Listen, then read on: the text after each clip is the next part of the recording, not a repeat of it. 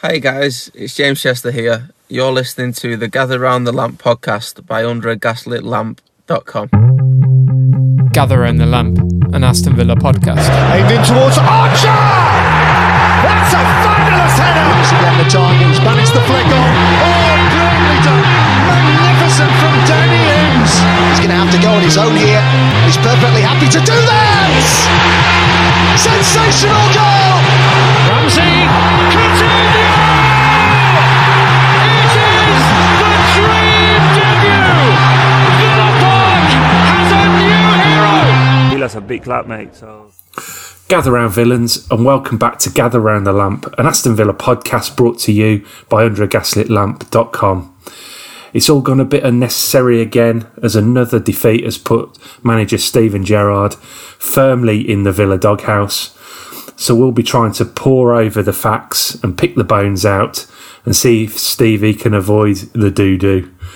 Or lead a revival, or will he be hounded out of Villa Park? I'm Andy, and joining me today, still feeling rough, it's Craig.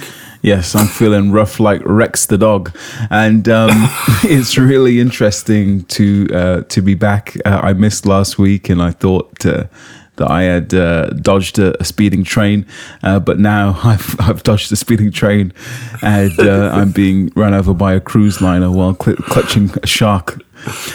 So anyway, if, if, if that doesn't tell you where we're going today, then I don't know what will. Yeah, Craig's in a good mood, and he's he's back on the pod, so that's the main thing. Um, yeah, just I, I think we'll start with the the, the Bolton away game uh, last week. If you can remember back that far, it was uh, it was it was just after we recorded um, our show last week, and obviously we went away for the uh, second round of the Carabao Cup. Um, and we took a strong lineup. Uh, Steven Gerrard named pretty much the first team, I think, for this one. Um, you know, and and it- which was a bit of a shock. We were debating about whether uh, Archer would obviously play, Iroegbunam would play, whether Chambers or I think Chambers did play, but um, you know how many how many of the fringe players would get an opportunity, and and the answer really was none of them.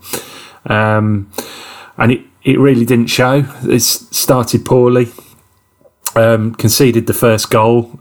Excellent move, really. Probably a little bit of a foul, but we'll give them that.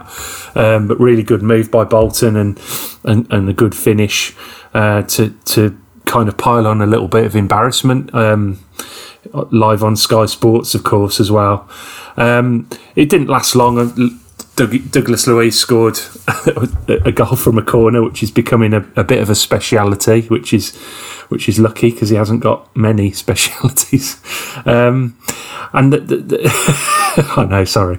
Um, and I mean, it was a, it was obviously then a better second half. Goals by uh, Danny Ings from the penalty spot, Lucas Digne and Leon Bailey with a, a really special goal. I thought um, secured a four-one win um, to take us up to Old Trafford to meet our old friends Manchester United in the next round. But we'll just quickly kind of go over this one, Craig. What you know, what what were your what were your takeaways from this game? And you know, it seemed seemed reasonably positive on the night, albeit a, a bit of a dodgy first half hour. Yeah, I think the the, the main takeaways was that um, no matter what you do as a manager, sometimes just having better players is enough. um, no, I, I it, it was good. I thought that um, it was a strange decision. I, I, I wanted to see the likes of uh, Tim Iroegbunam, Cameron Archer from the start, as I'm sure lots of other people did. Also, would have liked to have a look at Morgan Sanson, uh, who I don't think was even on the bench for this. So uh, there you go. But uh, that normally this is a place where you would see a few kids, the likes of Marvelous Nakamba, um, my beautiful baby boy Anwar, who who we'll talk about later on. Um, don't think we're getting away without me talking about him, Andy. And um, but we didn't. We saw a full first team, and the main important thing was that with confidence low, I could see the logic from Gerrard of bringing in the full first team, let them go, score a few goals, have a confidence boosting win, and uh, move on to the, um, the the the home fixture, obviously that we just had against West Ham. Um, didn't really work out that way. We did win and some nice goals, uh, and um, and and it was it was interesting that we we conceded and this is becoming probably a real concern. I know that I become, uh, I we know that I have a little bit of a fetish, if you will, for clean sheets, in more ways than one, and um, it is just really concerning that this Villa team cannot go through any match against any opposition at the moment without conceding some kind of goal and. Um, it's uh, it's it's it, it, it, was it was a good win in the end, but obviously no more than we expected against a, a League One outfit. Yeah, it was um, it was worrying though, wasn't it? The, the, that first half, and like you say, the goal, not a great. I mean, it wasn't just out of the blue either. You know, they, they probably had done enough to say we probably have we we probably earned that goal um, during that first first part of the match, and um, it, it, it, it, was a good move, but at the same time, you know, you don't expect to, to concede a goal like that if you're the um, if you're the Premier League side. But you know, f- f- fair play, and, and and and it was a good response. I think there's a, a general cloud of negativity around the club at the minute, which means that if you're not battering teams um, six and seven nil, people are going to find, um, you know, find fault, aren't they? And I think people also were a little bit disappointed, um, weirdly enough, that um, he picked that that such a strong team because I think there, you know, there is a case. There has been a case from the the, the first few games of the season that other players in the squad maybe deserve a, a, bit of an opportunity, and this is traditionally their time where they get that. Um, now, don't get me wrong. If we're going um, like in the next round away to Man United or you know like like we did last year or away to Chelsea. I, I would like us to see us go stronger and as they say take the cup seriously but um, away at Bolton I I think it is an opportunity to you know to maybe pepper the side with one or two um, youngsters who, who perhaps you're looking at and to see if they can make the step up. Um, so I thought it was a, re- a bit of a strange team selection. I was normally I'd be quite happy with a strong strong team selection, but I was a bit disappointed. You'd like to think that we could have won that game with uh, Iroegbunam in place of Kamara and with Archer in place of Ings, for example. I don't think that would have been the end of the world. Obviously, there's speculation about some of the other fringe players. You, I know that you would have really liked to have seen Freddie Gilbert, Andy, but unfortunately, that wasn't to be. Uh, Ashley Young did play very well, I thought, right back. Um, but you would like to see a couple of the young players, and it's really important for us to see the young players have a pathway because this is really one of the areas where Villa have excelled in recent years. Um, we're going to talk about Christian Purslow, I think, a little bit later on, and there's some potential criticism coming his way. Well, not potential, there is criticism coming his way uh, from sections of the fan base. But one thing that you can't really critique him for, Purslow, that is, is his absolute revolution, if you will, of the Aston Villa Academy. We now have a number of high worth or high worth individuals, the likes of uh, Jacob Ramsey at the top of that tree. Uh, we just got 20 million for Carney Chukwuemeka, who is um, tearing up trees at Chelsea. So well done to him. and um, but there's there's a, there's a, a, bunch more coming through as well, and that that has all happened under Purslow's watch. So I do congratulate him on this. But part of the part of the the framework for that is for the for for there to be a pathway for those players. So when Gerrard closes the door completely to those players, at least from the start, I understand Archer and um, Iroegbunam did come on as substitutes, but when he closes the door on that pathway, it then brings into question the whole process of what the club is trying to do, and that is probably a little bit concerning, but ultimately, this is a manager under pressure, and I think the team selection is showed that he's trying to cover his own backside. He knows that his job is is in serious jeopardy, even more so, as we'll talk about later on, subsequent to the West Ham result. And I think that team selection spoke to me as a manager who is fighting, scrambling, even. Yeah, absolutely, and it was um, every every tweet was almost um, about how strong the lineup was, and I, I, I, I, tweeted suggesting that maybe we shouldn't be throwing the word around word strong around quite so liberally um, for that team because uh, it's uh, it's not proved to be a particularly strong outfit um, so far this season, and um, obviously moving on to, to to West Ham. You know, we were we were probably coming into this game with a bit of a bit of trepidation. It was certainly um, felt like a, a must win um, for both both teams. West Ham were without a point or a goal in their opening three games.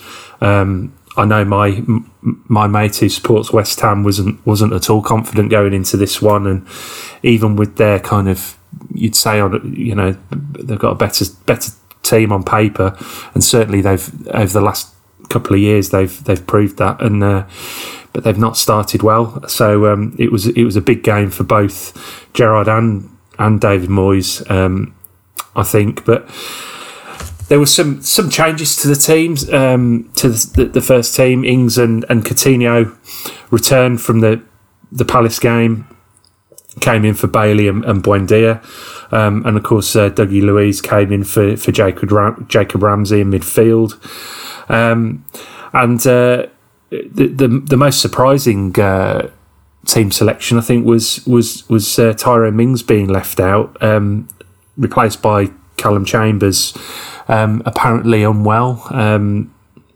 So so left out. I mean, I think he was at the ground because he, he, you know, he, he put something on Instagram. He was he was there, um, but just left out out the team. Um, I mean, what were you, what were your initial thoughts on the team, and, and particularly that Mings omission? Um, do you think this was a one of these?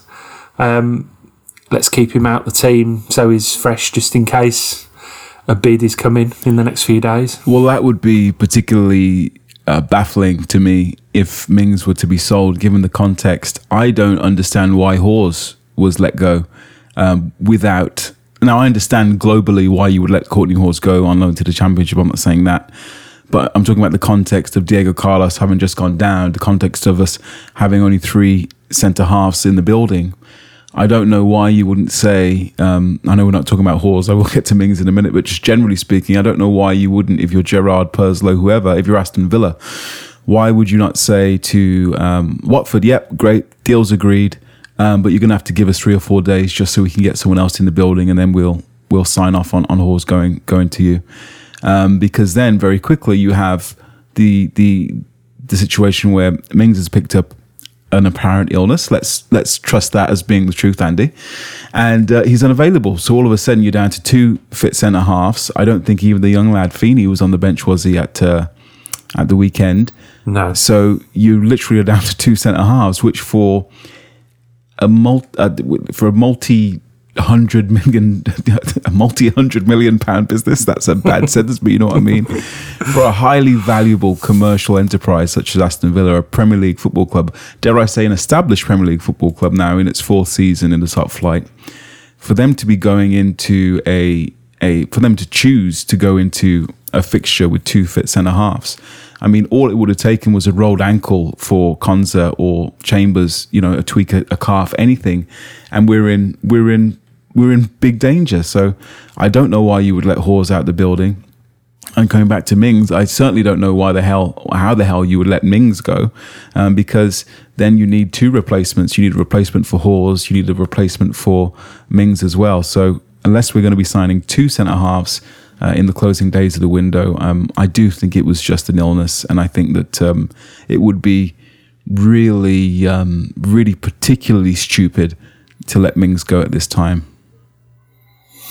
Yeah, I think it's a bit, it's a bit of um, that that that situation when you're at the ground and you see the team and Mings isn't in in the team or the or on the bench. Um, you kind of think, you know, five days out from the transfer deadline, you think something's uh, something's afoot maybe. But yeah, I, I, I think I think you're probably right, and we'll we'll we'll go with that until we know otherwise, really. I, I suppose I put together the, the fact that um, I imagine Leicester are you know they've got 80 million uh, burning a hole in their skyrocket the minute you know after Fofana going to Chelsea are they looking for a centre half are they are they kind of um, you know looking at looking at Tyrone Mings you know, it certainly would be a a, a, a good a good option for them. But obviously, there's no there's no rumours. That's just me uh, speculating wildly there. But um, yeah, uh, we certainly. Um, you know, it was certainly a bit of a, a bit of a surprise, and like you say, you end up with with with two fit centre halves. Although, if we think about it, Konsa, you know, wasn't expected initially to be back yet from his injury. He has come back, you know, f- four to six weeks early, ahead of time. Um, you know, initially the, the the prognosis was that he would maybe be coming back in the next kind of couple of weeks. I think. Um, so, you know, the fact that he's one of the fit centre halves, um, you know, Chambers has been essentially ignored for the first few games of, of, the season until the Bolton game. You know, it didn't look good, sort of lining up with that team. But you know, I actually thought um, I don't know what you think. I, I actually thought Konsa had probably his best game for Villa for for some time. I don't know. What, I don't know what your view of that was. I would say he had his best sixty minutes or so, and I think that coincided with the substitution of Douglas Luiz, which I think caused untold problems for, for Aston Villa.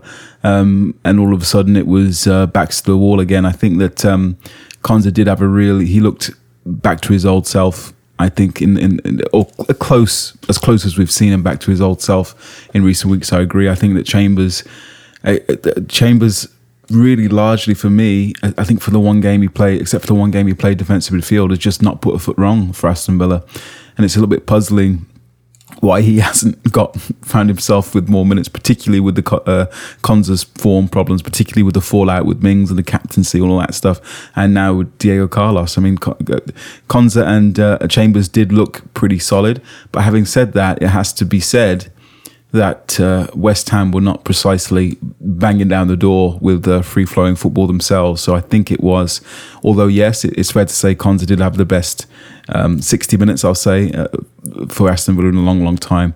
Uh, West Ham just weren't really asking any questions.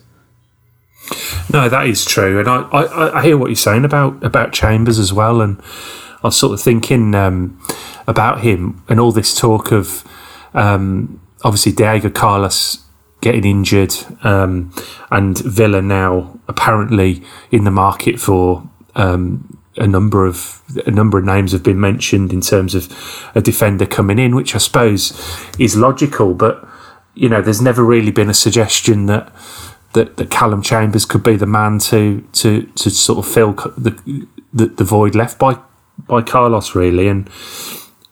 I just think about it from his perspective, and he would he would have seen um, his move to Villa in January as a, probably a little bit of a step down, you know, from from Arsenal, albeit that he wasn't a regular for Arsenal and he'd been out on loan at various places.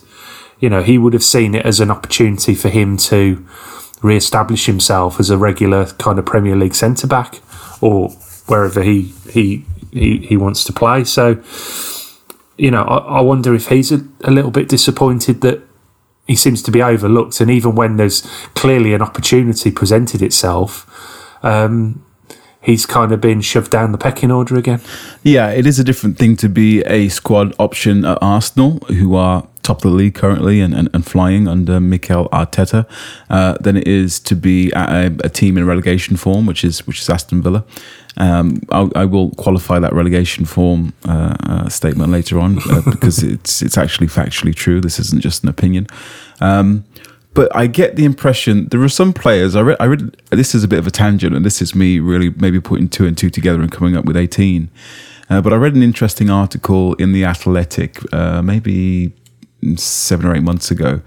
It's and it was all about sub goalkeepers, and it was kind of anonymous quotes from sub goalkeepers, and some of them were saying that they they like being professional footballers, but they're not really interested in playing every week. And I just wondered if, if Chambers was was just amenable to that. Just like, yeah, I'm going to play a few games and it's going to be fine, but I just kind of enjoy, you know, the job. I enjoy training. I be, enjoy being around the lads. And it's an interesting point of view. And, and, and I just wonder, you can see someone like Buendia, for example, as you saw on, on the touchline uh, warming up. You know, he's racing up and down. He's really chomping at the bit.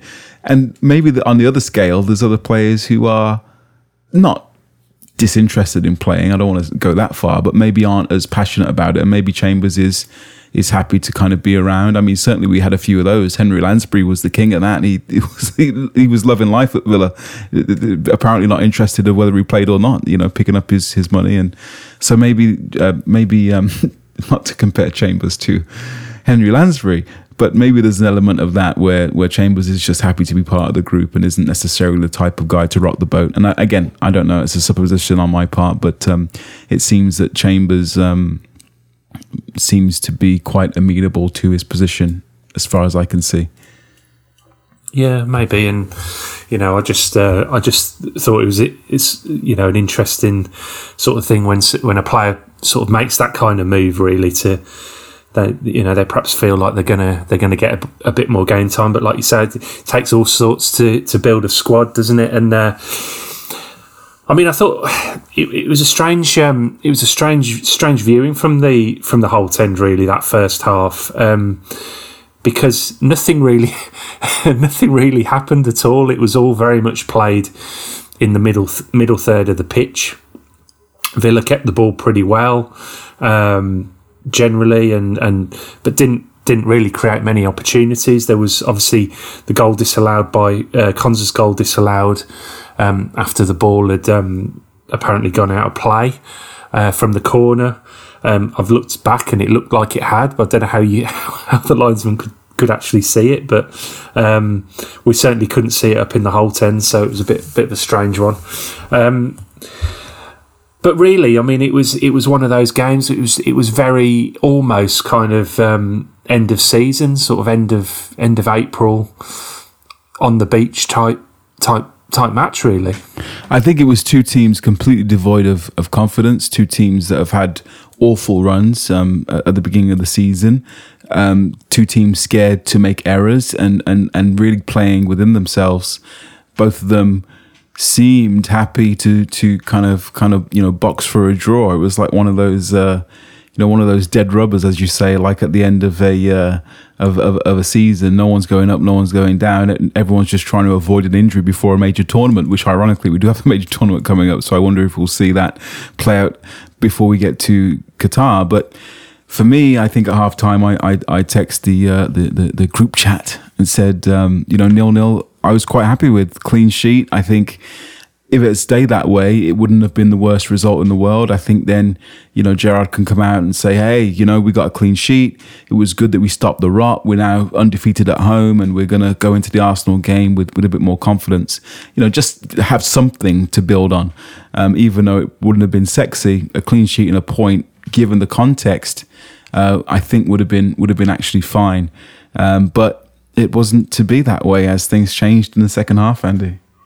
Yeah, absolutely, and it was. Uh, I suppose it was it was kind of more of the same second half, and uh, I felt Antonio coming on kind of caused caused our back line a, a, little bit more problems as you'd expect. I mean, he's you know he is uh, he's an all action type of player, um, but it was Fornals' uh, de- deflected goal. Um, I think it was about 15, 10, 10 15 minutes from the end, um, which which decided the, the, the game. Really, it, it felt a little bit unlucky from from where I was. Um, you know, obviously, you can always try and pick apart different elements of a goal. I'm sure you might have a go at doing that, Craig.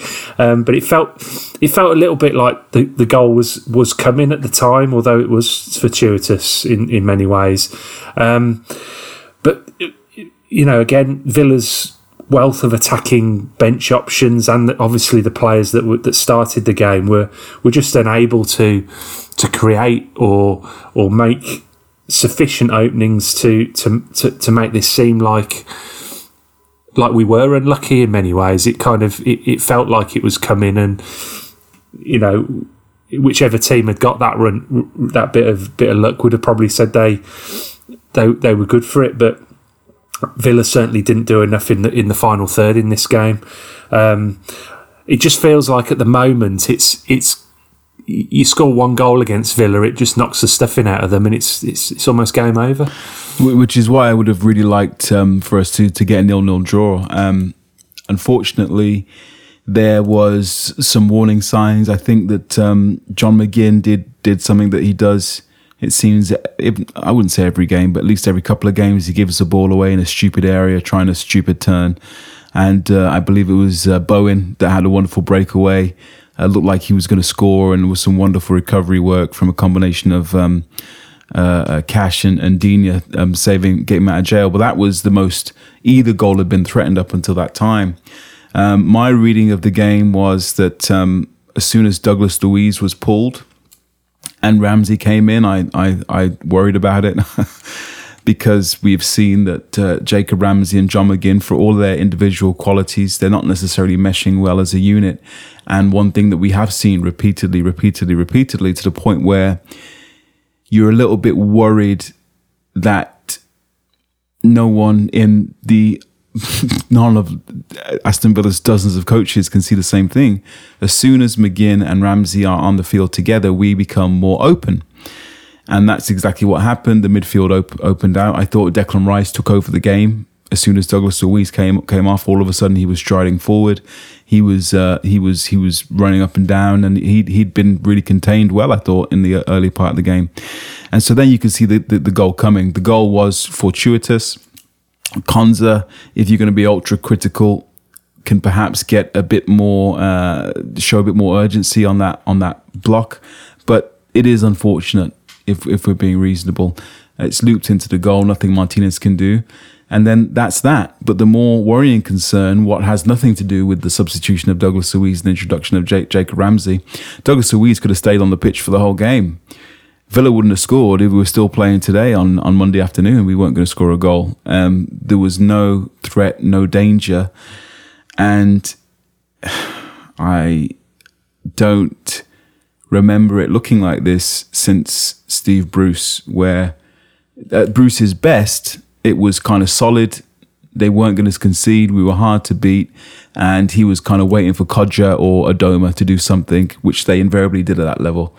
And it seems like Gerrard was waiting for Bailey or Coutinho or Buendia when he came on to pull some kind of rabbit out of the hat. And when that didn't work, it seemed again at the end of the game, Andy, that we resorted to the Bournemouth tactic of smashing in long balls into the box for our non existent aerial threat. And uh, Zouma was just having a, a, a field, day. Um, animal lover Zouma was, was just having a, a lovely time just heading, um, just having a, a, heading practice basically against Ings and Watkins who, who couldn't threaten him aerially. So really troubling on a number of levels. I don't know why Gerrard believes that Ramsey and McGinn work together when we, we have so much of a data set now. We have enough evidence to say that it really doesn't. And I don't know why these players presumably are being instructed, Cash and uh, Digne in particular, to lump these high balls into the box. I mean, we saw the lad for uh, West Ham, uh, Scamacca, six five. Even if he was in there, he's going to struggle. And we, we I, am going to get annoyed if I carry on talking about this. I don't. What I'm saying, Andy, is I'm trying to remain calm here. I don't understand. It's illogical to me. Please explain it. Why does this keep happening? Why does Gerrard repeat these things which don't work? Yeah, I don't. I, I honestly don't know because um, I felt that uh, last season, although we were inconsistent last season, I felt certainly when when, when Coutinho came in and um, and Jacob Ramsey was was was playing well. Um, even when Ollie Watkins was was kind of off form and in, a bit in and out, it felt like they were they they were kind of executing little patterns of play to, to, to get Coutinho and to get Ramsey in particular into into good areas, and we saw that in a few games, and it and it and it was it was quite effective. Coutinho was was not just kind of kind of sort of mudging around sort of 25 yards from goal you know looking for a pass he was actually you know playing you know part of the the you know the, these little sequences and he was getting on the end of things you know, he was he was influencing that end of the field far more. Um, but it wasn't just him. He, you know, he had those people around him that he was linking up really well with. but now it does feel like it is that it is just a case of uh, almost you put Coutinho on the field and hope that he slams one in from from 25 yards. You know, and he's not looked like doing that at all. So probably since he's been at the club, he's had a few efforts like that, but he's scored a few goals, but he's he's never been, you know, sort of you know, he's never come close, particularly with, with one of those kind of speciality things that he that he did so often at Liverpool. So I don't know whether that's part of it, but it just doesn't feel like in the attacking side of things they they have any kind of um, any kind of plan at all. You know, it really does look like that, and that's when I think footballers, to their credit, go, "Well, what do we know? Well, we know to stick it in the mixer," and that's what they do and that's what they do. Stick You it know. in the mixer.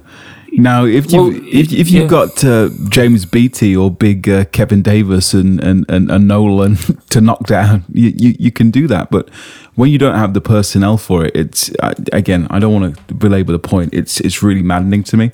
But um, it was interesting. The for anyone who hasn't heard it, Neil Taylor was very, who is a very um, eloquent speaker, by the way, and. Um, um, had some really interesting points on Five Live today. Uh, it is Monday, August 29th, as we're recording. You'll be able to find that, I'm sure, on the iPlayer. It's also on Twitter, on lots of the uh, Villa accounts. Um,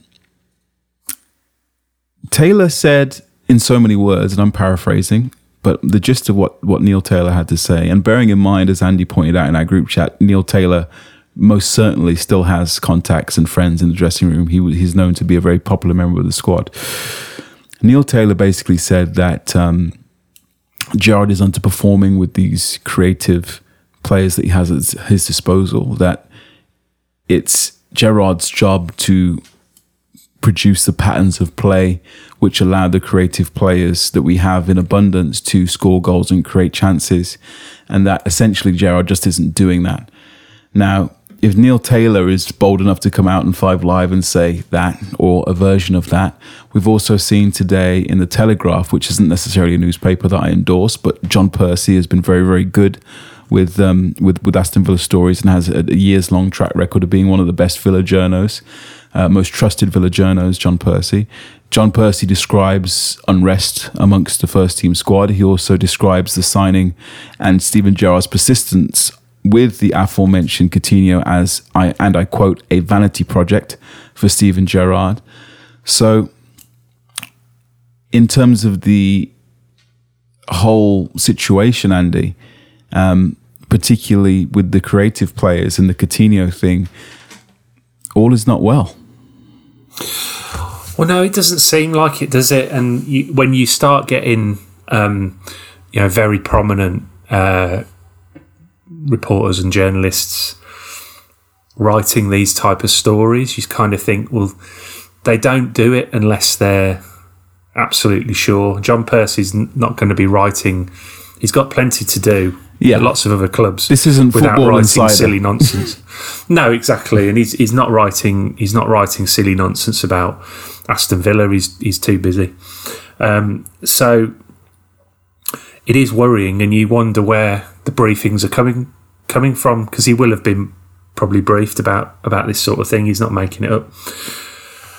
So that it, it, it is it, it is a worry, and obviously you know, like you say, you know, with with uh, Neil Taylor, again, he's got no reason to stick the boot into Aston Villa. He had a he had a really good um, few years at Villa, and, and he left um, on very very good terms. I, I think, Partic- and with the fans, you know, he he perhaps wasn't rated particularly highly, but I think people appreciated the job he'd done at, at the club.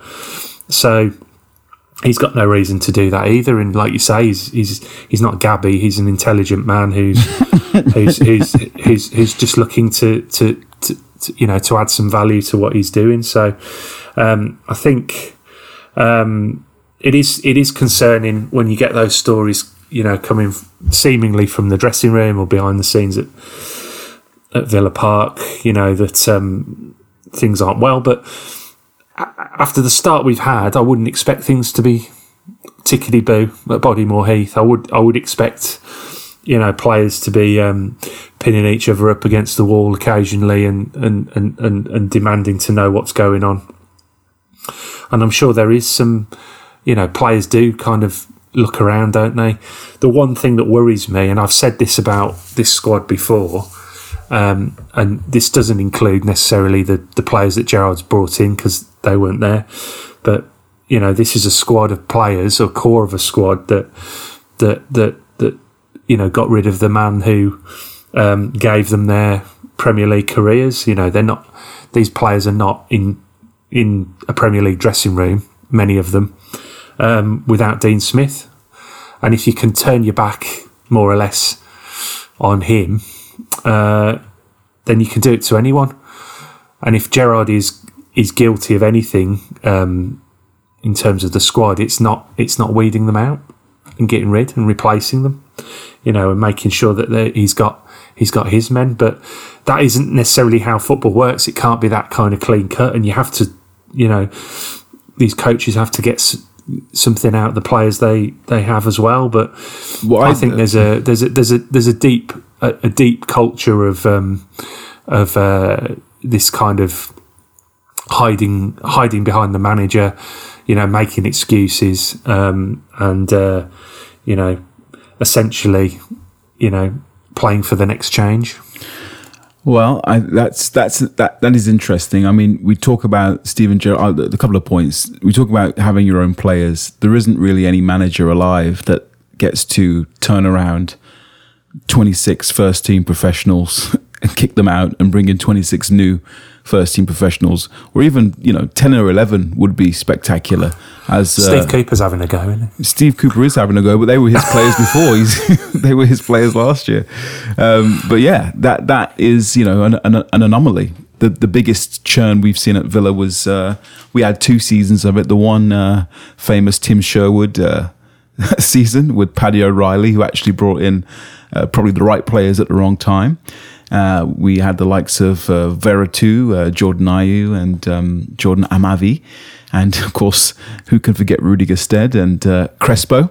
And then we also had the summer where we were somewhat similar to to Nottingham Forest, where anyone everyone said we were doing a Fulham, where we only had ten senior first team players available, and Dean Smith had to really purge the uh, the dregs of the Belgian market to even be able to put out a first team.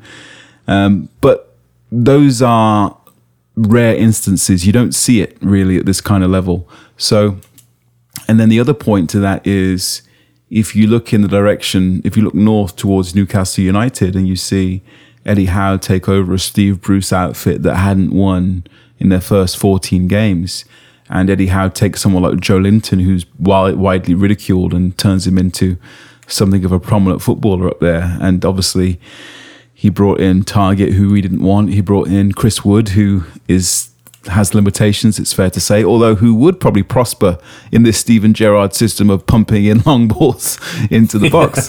having, said that, but you you catch the point. He also had Trippier, who's a very good player, and um, and Bruno Guimarães, if I've said that correctly, uh, also a very good player. But again, Eddie Hatter was not only able to take a team that hadn't won in four, hadn't won in 14 league games, which no team has survived, and he, he took him above Aston Villa, and he did it without changing 26 per first team professionals.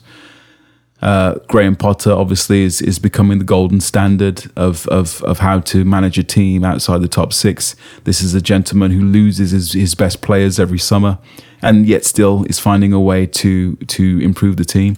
Probably similar to what Dean Smith was doing with Brentford for years in the um, in the Championship actually, but obviously Potter doing on a much grander scale here in the Premier League. So this Steven Gerrard needs his own players thing, I think, is a little bit of a, of, of a misnomer just because it doesn't really happen. And even if it did happen, I would ask you, Andy, bearing in mind, again, to quote John Percy, the Coutinho Vanity Project, bearing in mind he doesn't seem to be getting the best out of Lucas Digne. Diego Carlos will will will let go because obviously that was just unfortunate.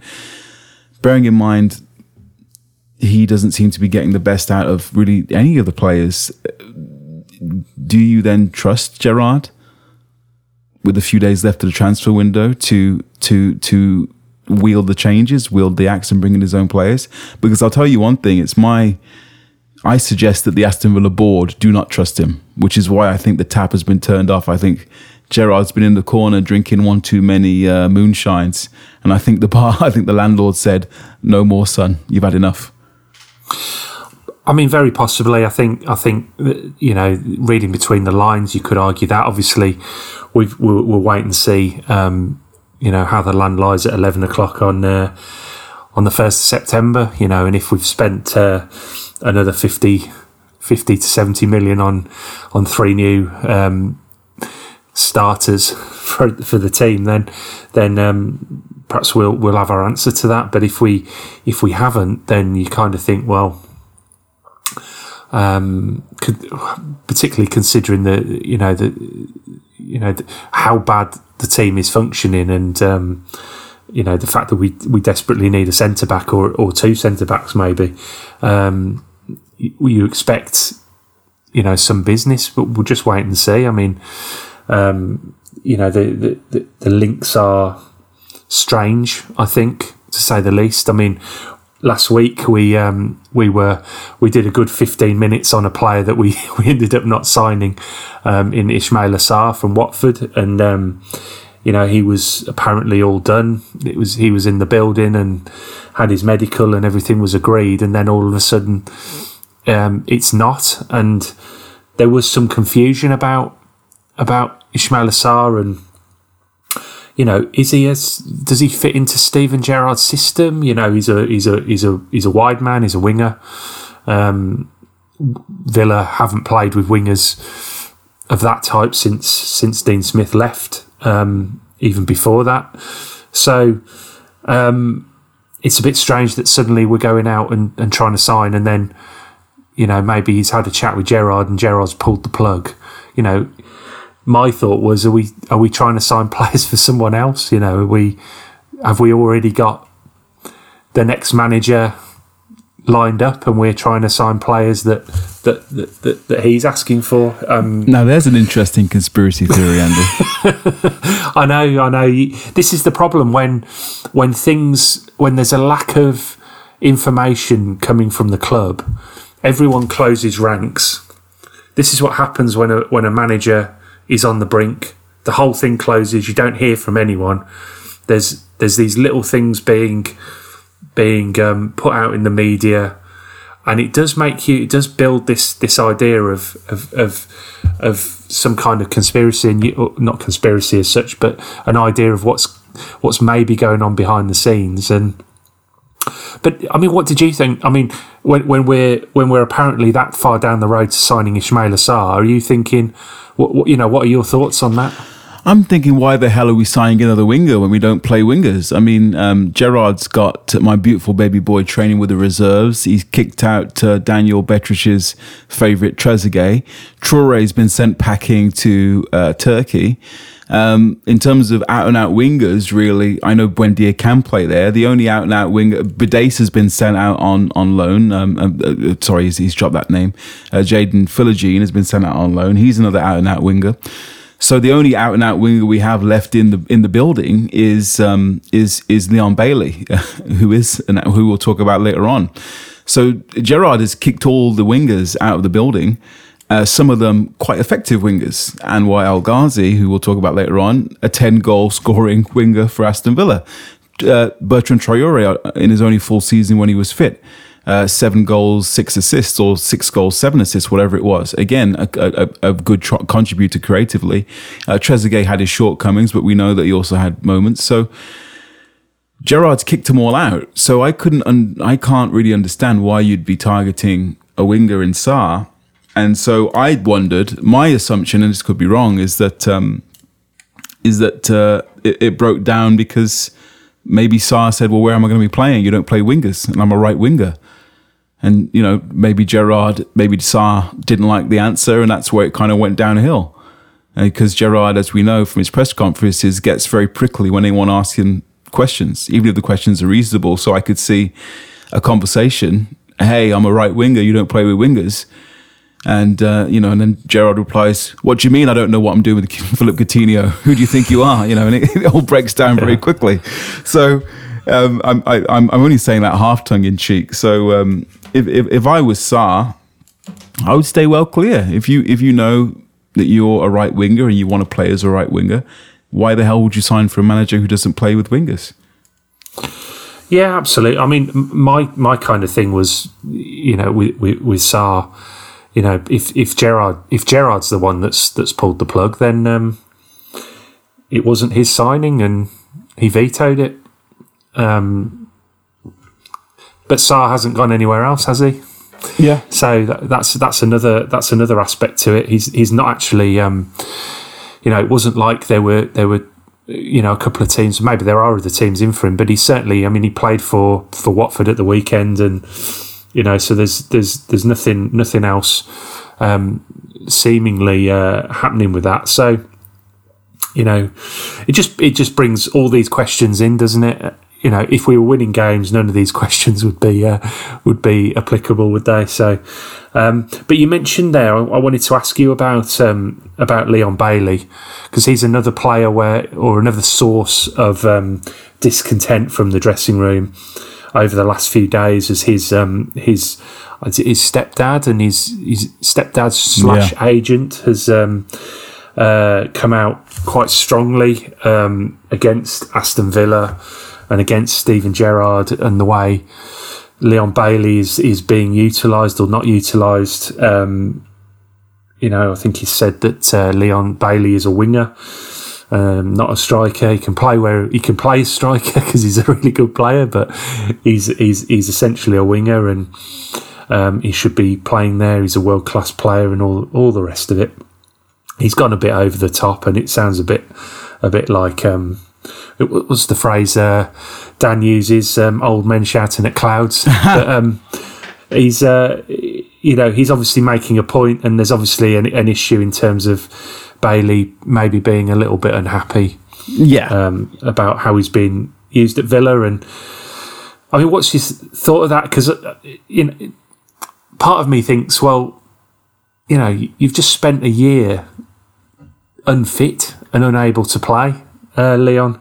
You know, you need to you need to build things up a little bit. You can't just um, expect to walk back into the team and uh, you know and uh, sort of call the shots. Um, wow.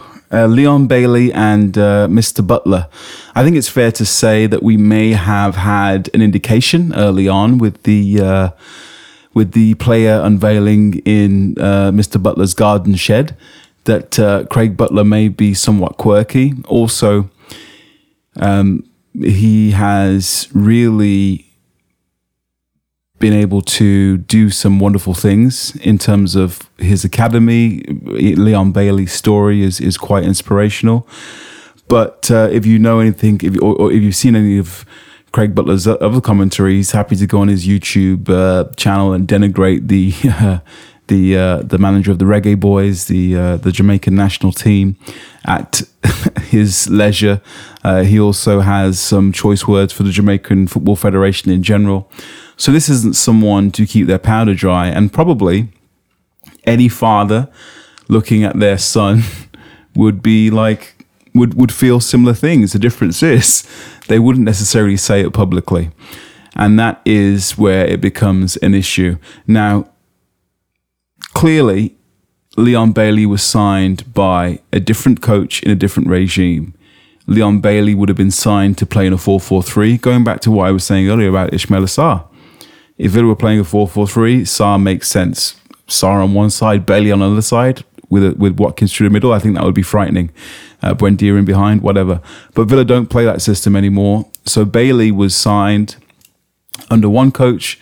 Before he knows it, he's being shoehorned into really a bench position from from when he would have expected to be a starter in a system which doesn't suit him. And also, he's not really been given a run since he's been fit. But as you say, Andy, the fitness is an issue. Uh, Leon Bailey cost Aston Villa a lot of money. Leon Bailey, through no fault of his own, spent basically all of last year on the uh, on the on on the sick note list. Uh, Bailey, we've credited him for for doing his training. He seems to become back come back far more robust, bigger, stronger, lean muscle. Seems to have bulked up a little bit, and um, credit to him for doing that. But it is also a little bit rich when you've sp- spent so much money on a player, and that player has had a year collecting not insignificant wages, unavailable for, for selection, for them to be throwing their dollies out the plan, pram uh, four games into a season. So I can see I can see both sides of the coin. Bailey, on the one hand, he's fit and raring to go and, and, and looking to prove himself in the Premier League. And he signed for a team, think he was going to play one position, and then everything changes and that position no longer exists. And he's also finding himself on the bench. And on the other hand, I can see how Aston Villa fans or Aston Villa uh, personnel that work at the club would be like, all right, sit down, shut up for a minute. You haven't been fit for a year. Maybe just, uh, you know, just calm down a little bit for a second. But it looks like the the, the interest in I, from Ajax is real. If Ajax have thirty million pounds, which I think they do, because they're about to sell Antony for hundred million uh, euros or something similar, and there's a deal to be done, it could make sense for all parties to to part way, say thank you very much, and um, and we move on. I don't know. What do you think, Andy? Yeah, I'd be really disappointed. I've I've been really looking forward to seeing Bailey, and like I said, the goal he scored against Bolton the other night I thought was really special. The way he took it, it was Bertrand Traore esque, wasn't it? it? It was. He was. He was under slightly. he was under slightly. He had more to do than than Bertie though. On that, you know, West Brom kind of kind of parted ways and, and allowed him through, it, albeit it was a, a, a, lovely finish. But he had he had a lot more to do. Bailey here, and he, he, he just did it so with such such class. I just thought it was it was fantastic, and that's what I want to see. These are, you know, this is a player who has lost a season of his of his career. Really, he's he's he's he's not done anything. He he wants to prove himself in the in the Premier League. He doesn't. I'm sure he does not want to move um, to the Dutch league, um, which is you know far without being disrespectful, it's it's it's a far inferior league to the Premier League. Albeit he'll be playing for Ajax in the in the Champions League. He doesn't, you know, he he he wants to be where it's happening, and that's the Premier League. And um, he's he's got a real opportunity at Aston Villa to nail down a place and maybe prove to the manager that actually you maybe you should be playing me in my correct position and and and building the the, the style of play around me. Um, he's certainly got the ability to do that. I, th- I agree with his with um, his his dad in some ways. I think he has got the potential to be to be a world class talent, and you know I think. Uh, you know, it's just whether he feels he's got the platform to do it at Villa, and at the moment he's he's kind of in and out the side. And when you consider how how poor the attack has been this season, he probably feels a little bit confused. But whilst his whilst his dad is saying all this stuff, I'm looking at the the interview with Leon Bailey last week, and I'm seeing him. You know, when he's coming off the bench against Bolton, and he's he came off the bench the other day, and I think he just looks really up for it, really motivated, and and quite yeah. happy. To be honest, well, he's playing for a move, isn't he, Andy? I'm joking. joking. No, he, he does. He does. And also, it's also important to say that they are not necessarily singing from the same hymn sheet. I mean, I have a father and he doesn't uh, manage my career, but certainly if he did, we would probably have different ideas and uh, about where it should go and what we should do. And that, you know, that's probably normal in, in any father son uh, relationship for people to have different ideas. So it's not like they are one, uh, uh one, one, one person. Um, although you would think for Leon Bailey uh, that the opportunity, as you say, to play in the Champions League to to reset his career could be appealing. But I do believe that I'm with you, Andy. I think that he came to the Premier League for a reason. I think he wants to be a Premier League footballer. This is where he's going to get the biggest profile. This is where he's going to get the most eyeballs on him, and this is where he's going to really prove himself. Because if he can, you know, to to paraphrase old Frank Sinatra, if you can make it here, you you can make it anywhere. Absolutely, but another player um, potentially, or certainly looking like he's off to the to the uh, Dutch league, is uh, is your old favourite Anwar El Ghazi. Um, now I'm going to uh, keep quiet now and just um, just let you talk. well, I'm gonna I'm gonna I'm gonna try and take take um, take my sweet time because that's what my beautiful baby boy would want. Um, Anwar El Ghazi, um, really a massive presence for Aston Villa's resurgence, for our comeback, if you like. Um, scored crucial goals in the championship for us, was part of our record breaking 10, 10 game uh, winning run back when we used to love love the club, all of us. uh, also scored the uh, all important opening goal in the playoff final. Um, sacrificed his religious beliefs to do so uh, by breaking the fast, I believe, or played while fasting. Perhaps is is more accurate either way. Um, as the uh, the final was was during Ramadan.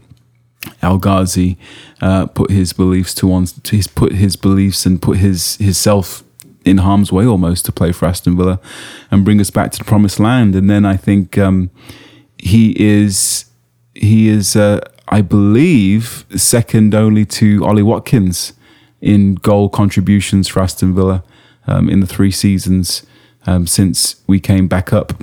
Well, four seasons now.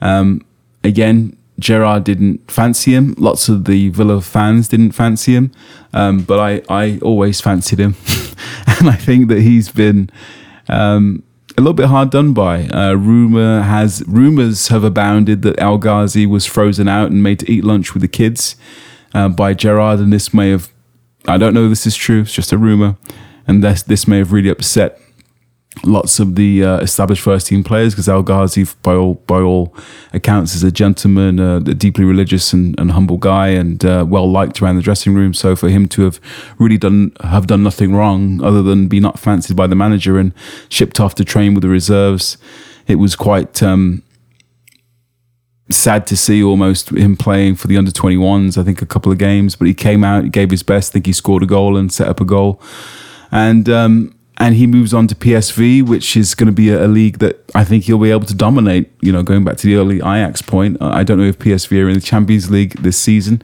um, but but certainly they'll be playing European football. So uh, you can only you know give him a big kiss goodbye and just say thank you so much, Anwar.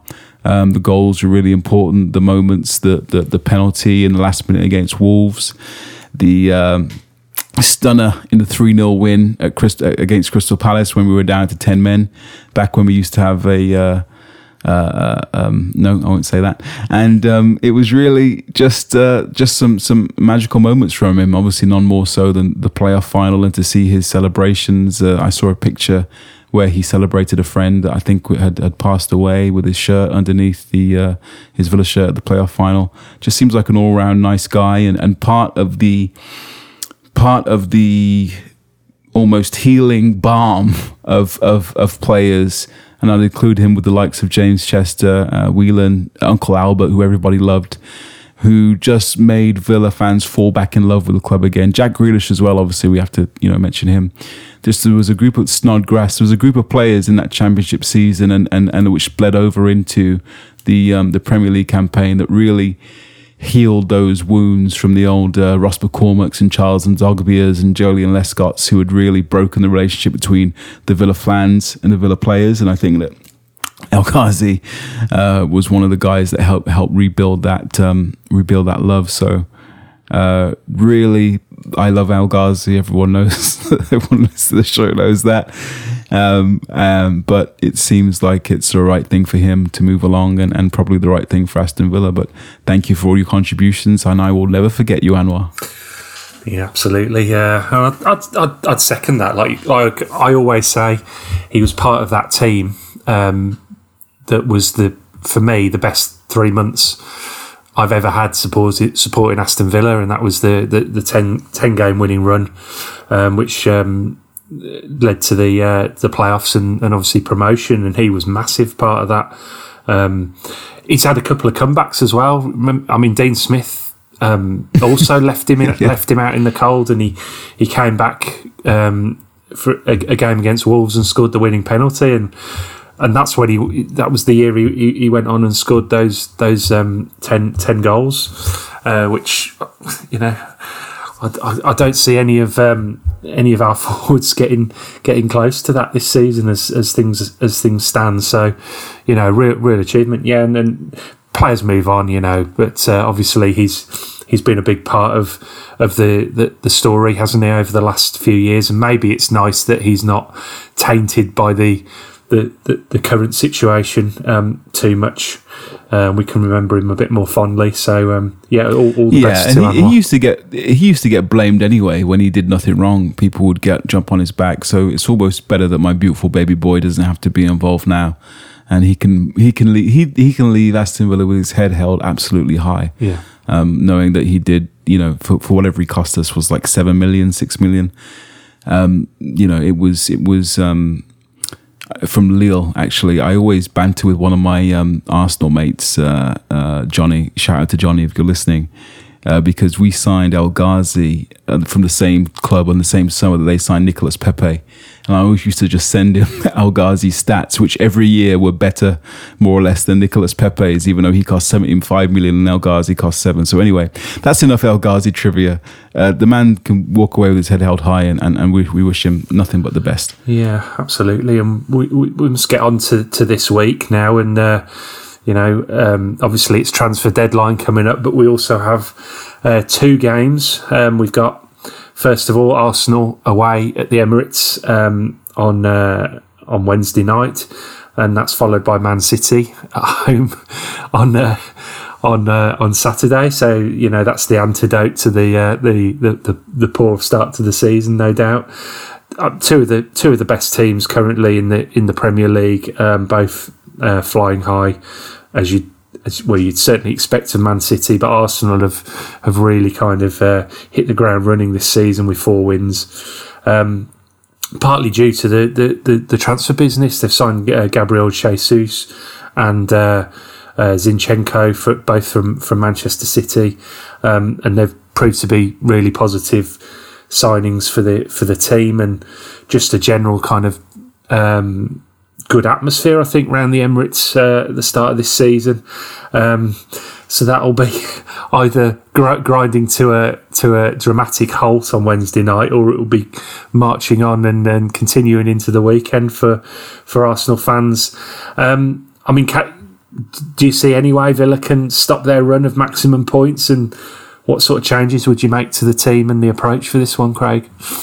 I think Gerrard's team changes make me dizzy at this point. Um, you never know. It, it, uh, it chops and changes. Another thing with with with the the Bailey stuff. How can anyone really establish any rhythm in that attack?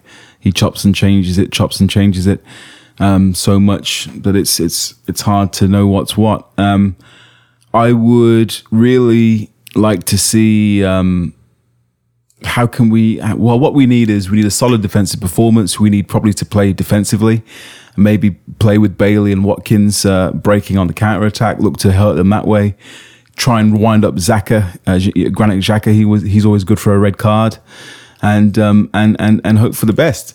But this is a big turnaround because you know, we did the double over Arsenal the season before last, and we, we really had their number. So it's interesting to see how we'd really started to close the gap on them, um, or it felt like we had started to close the gap on them.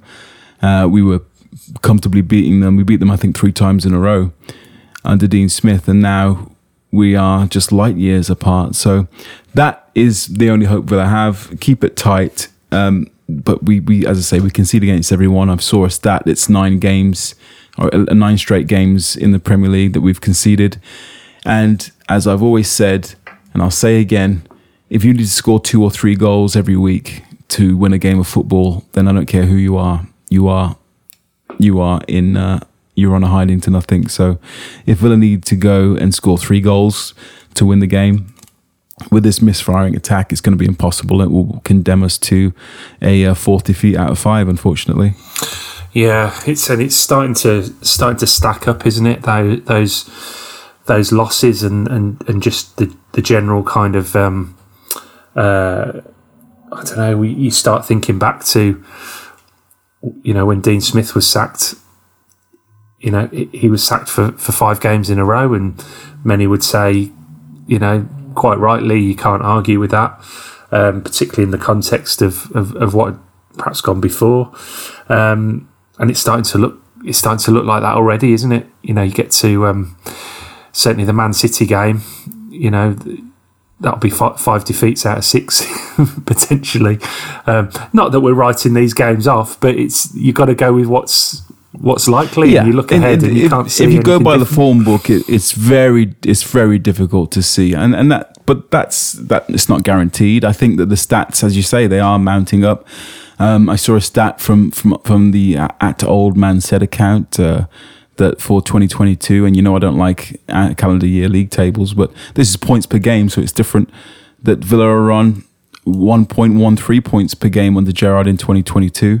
And that was before the defeat at, at West Ham, so it's worse now. Extrapolate that over a 30 game season, that's 42 points. That is literally scraping relegation by the skin of your teeth.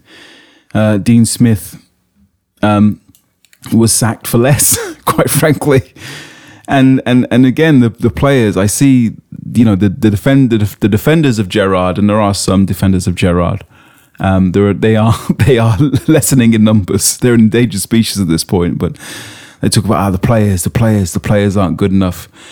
You know I would say that I've seen uh, Aston Villa Premier League teams line up with Grant Holt as the starting centre forward. I've seen Ally Samatta in more recent years as a starting centre forward. I've seen Jordan Bowery as, a, as the starting centre forward. I've seen Colin Calderwood at 38 years old. I've seen Joe Bennett. I've seen, you know, even old Ridgewell before he went off to Blues and, and, and West Brom as, as the anchor of our central defence.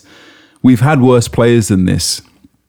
And managers like Paul Lambert, managers like David O'Leary, managers like even Alex McLeish managed to get those teams to safety with with far less resources. So I think that the the only chance for us in this upcoming week to, to get back to the question at hand is to be as hard to beat as we can.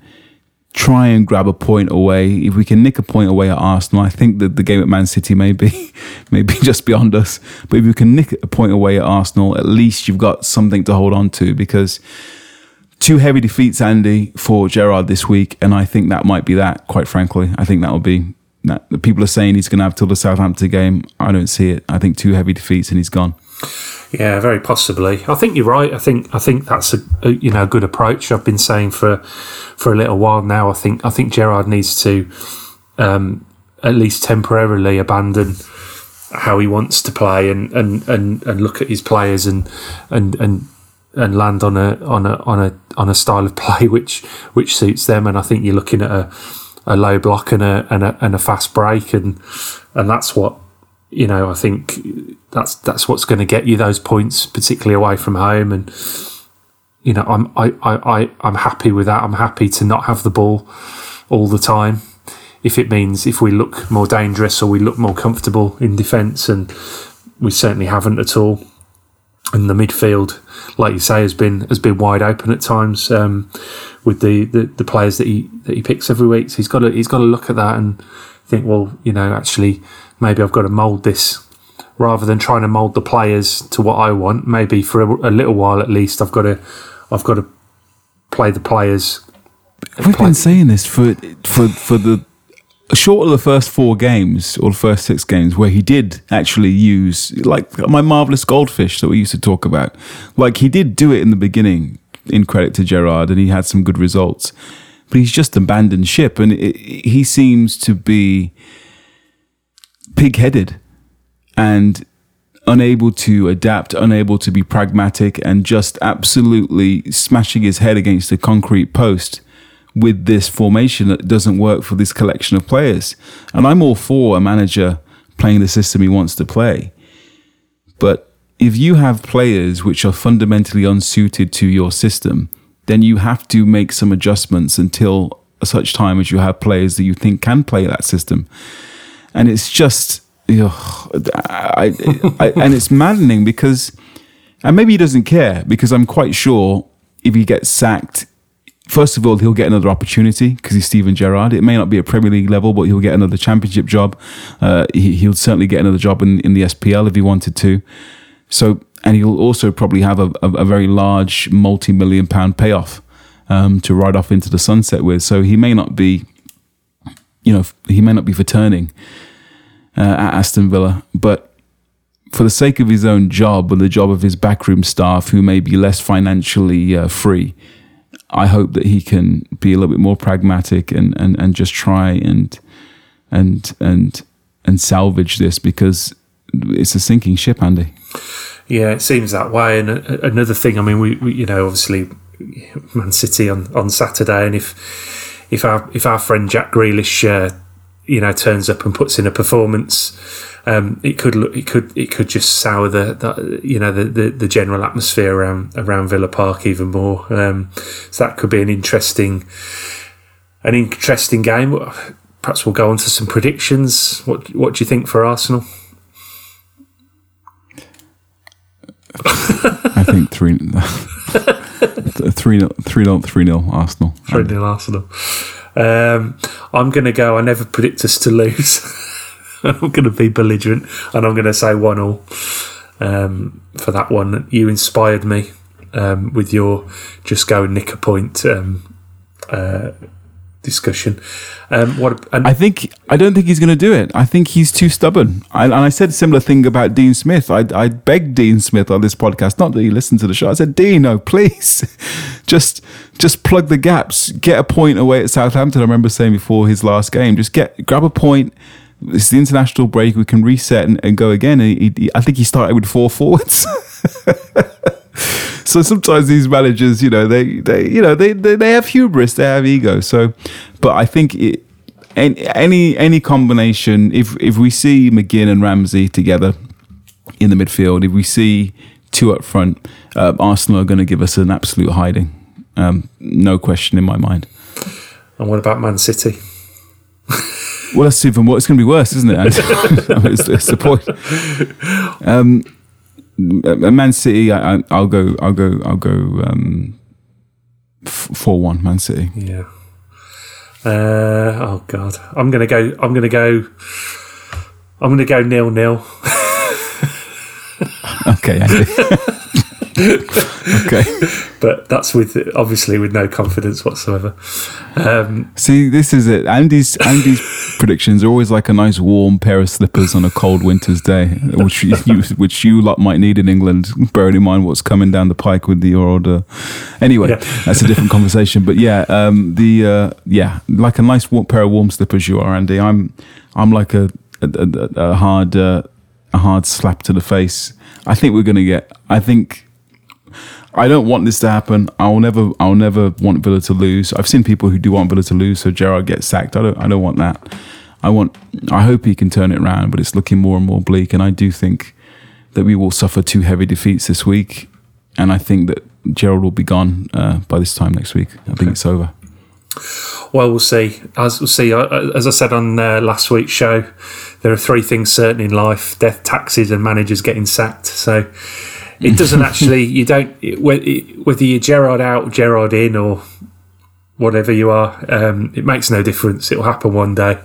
Um, you've just got to. you've just got to try and uh, try and enjoy the, the positive aspects of following your football team, and uh, you know we'll we'll see. Hopefully, we're part of that as well. Hey, Craig. Um, yeah, well, this this show has been particularly joyful yeah. and cheerful for everyone. absolutely, absolutely. And uh, we'll be back next week. If you are going to the, any of the games this week, then um, I hope it's not as bad as Craig thinks it's going to be for you. Um, I hope. I hope so too. I. I...